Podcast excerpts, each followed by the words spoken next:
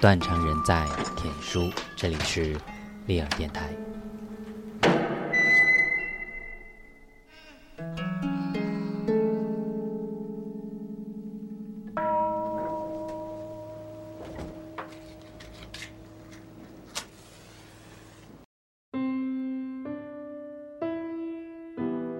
你的病情突然严重起来，我去见了这位医生。在你头痛的厉害时，你甚至都躺不下来。你整夜站在阳台上，或者坐在扶手椅里。我曾经想要相信，我们的一切都是共同的。但是当你沉浸在痛苦中的时候，你却是那么孤独。以往每年的常规检查。并没能查出你的子宫癌。确诊之后，我们定下了手术日期，然后一起去你设计的房子里过了一个星期。我用一把刻刀把你的名字凿在房子里的一块石头上。这真是一座神奇的房子，所有的空间都是多角形的。从卧室的窗子里望出去，可以看见高高的树梢。第一页。我们都没有睡着，我们倾听着彼此的呼吸，接着有一只夜莺唱起了歌，另一只在稍远处相和。我们没怎么说话，我整天都在翻地，时不时会抬起头望向卧室的窗户，你就一动不动的站在那里，望向远方。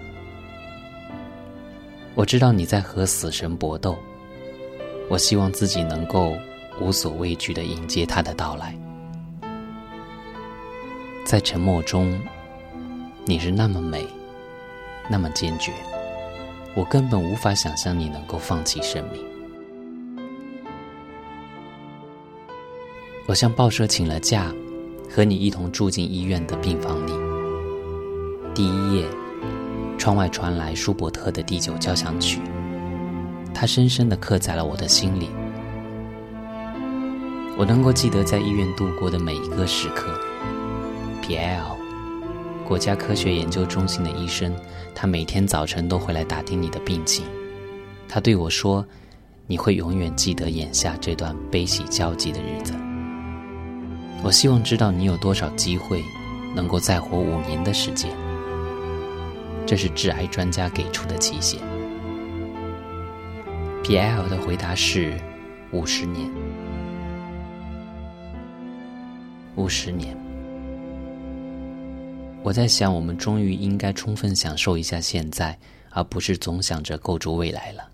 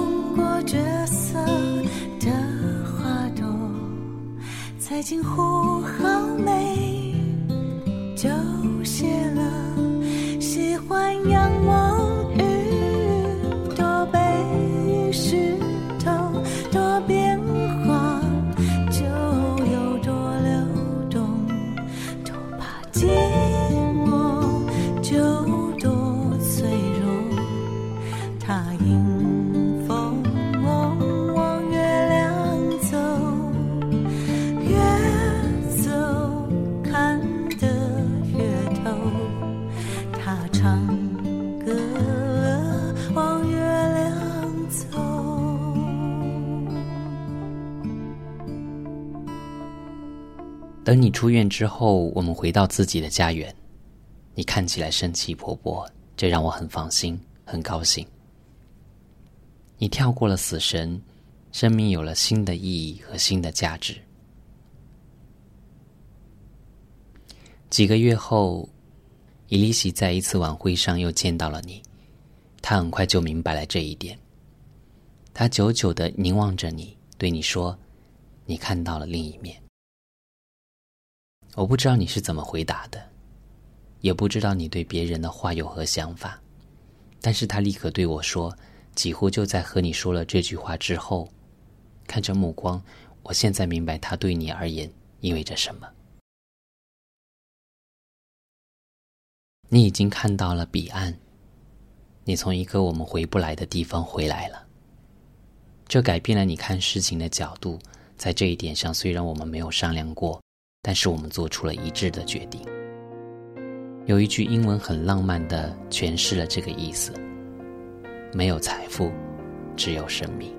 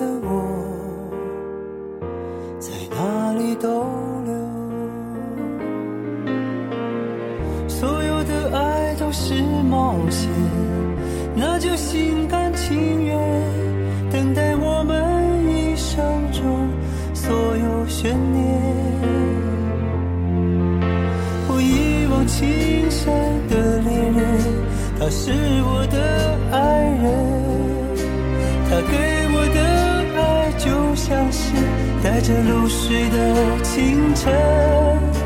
我多想给他我的真，我心疼的爱人。我愿为他守候寂寞，就像这夜晚深沉。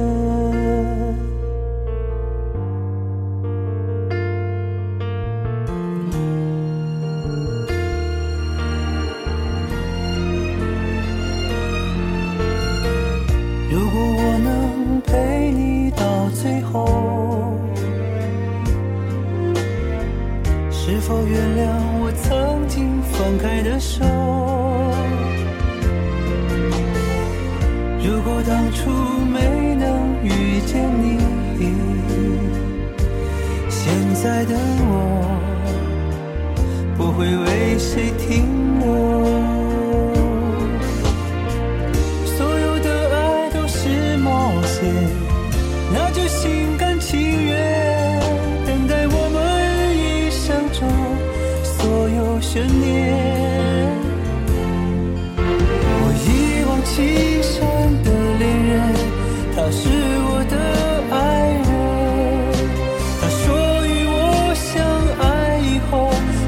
最美的年华。我多想给他我的真我心疼的爱人。我愿为他守候寂寞就在这夜晚深。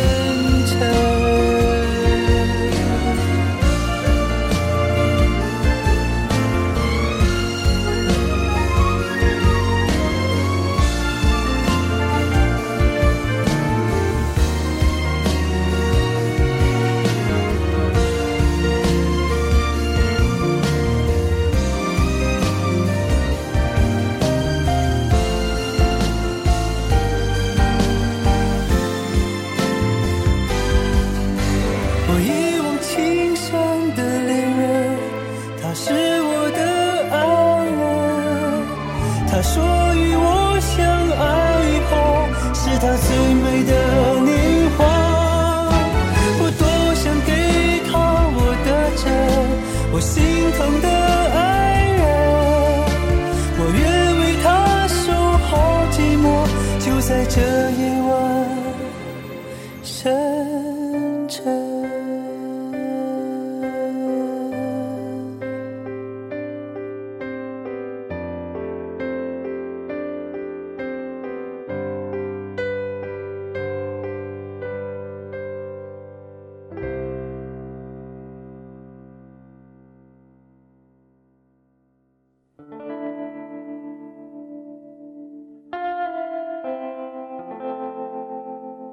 耳朵借我许你一夜立耳电台。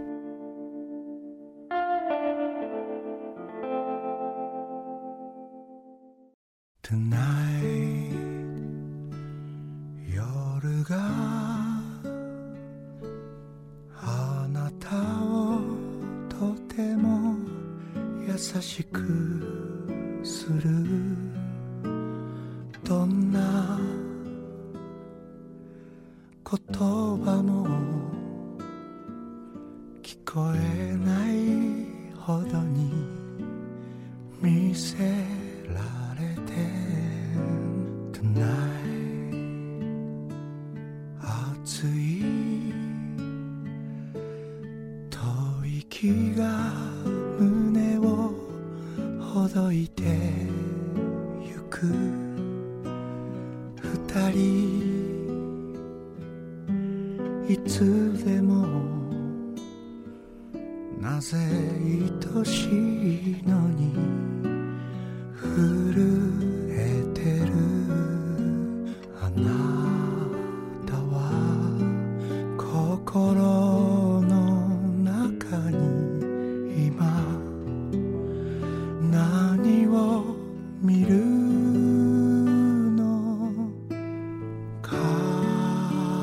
是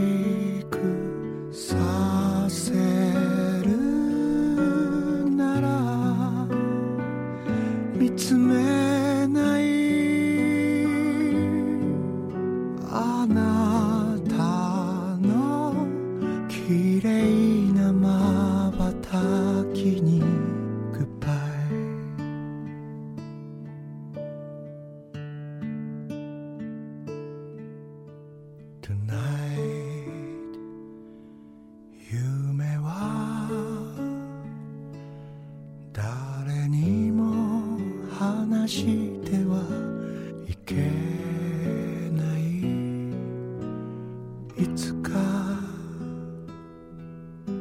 一人で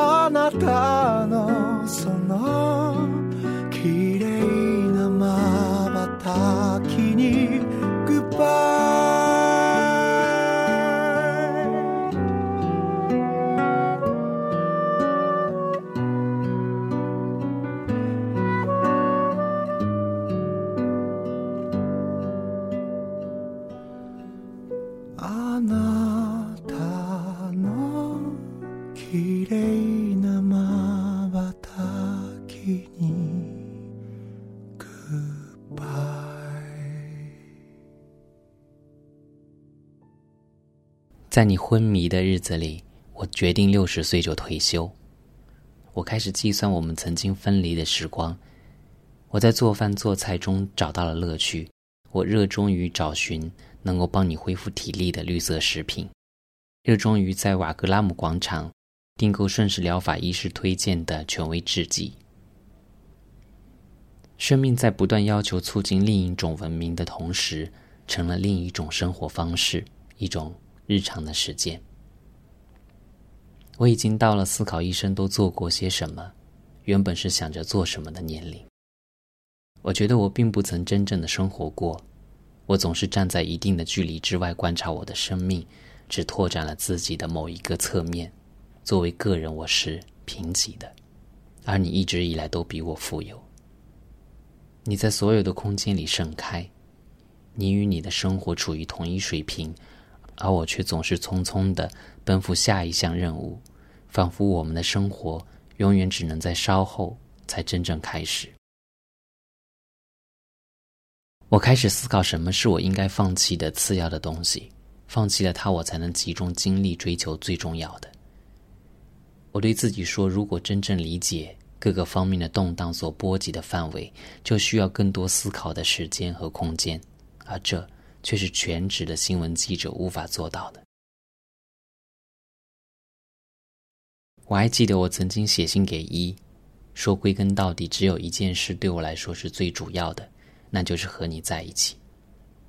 如果你不在了，我根本不能想象自己还能继续写下去，你才是最根本的所在。其余的一切，无论你在的时候，在我看来有多么重要，可你一旦不在，就失去了意义和重要性。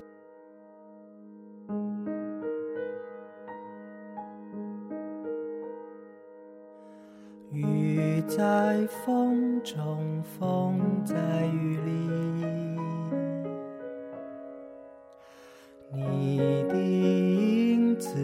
在我脑海摇曳。雨下不停，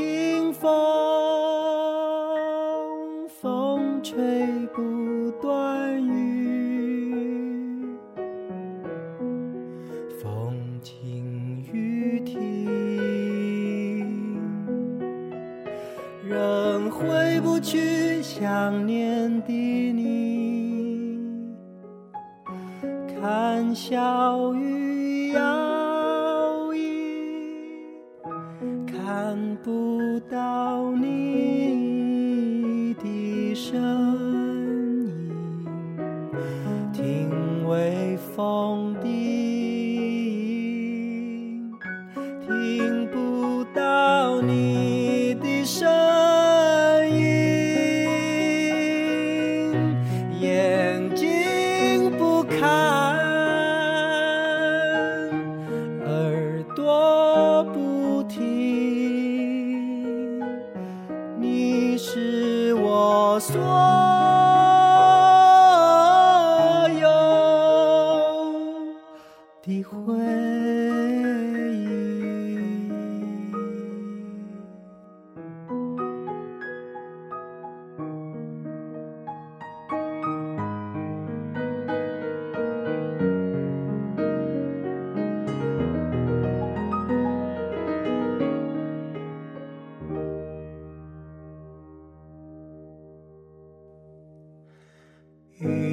在风中，风在雨里，你的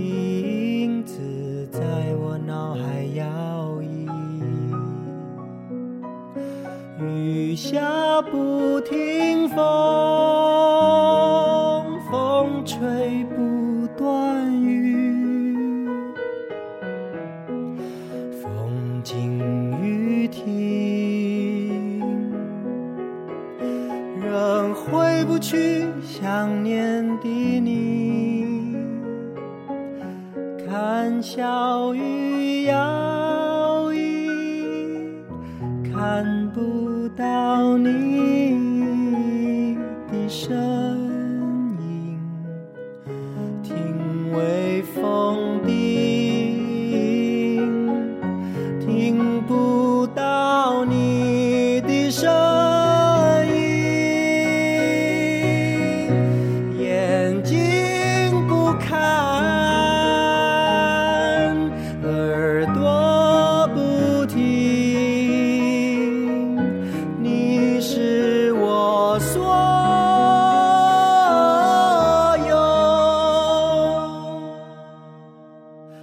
回忆。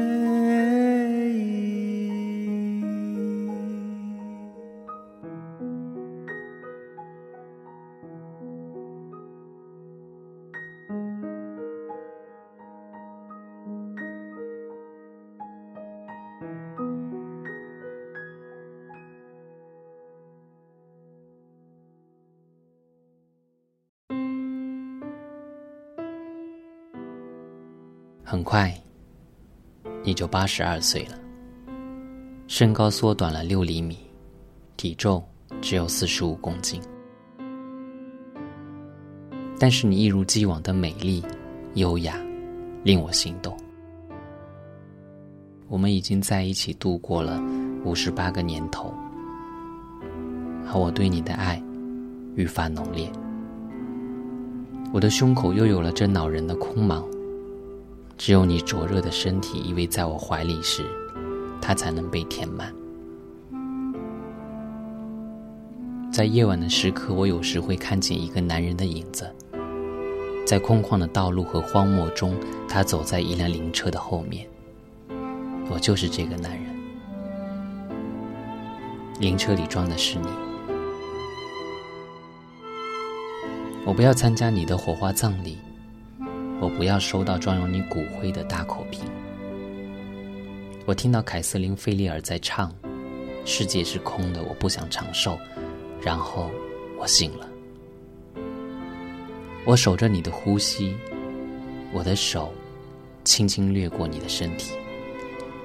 我们都不愿意在对方去了之后，一个人继续孤独的活下去。我们经常对彼此说。万一有来生，我们仍然愿意共同度过。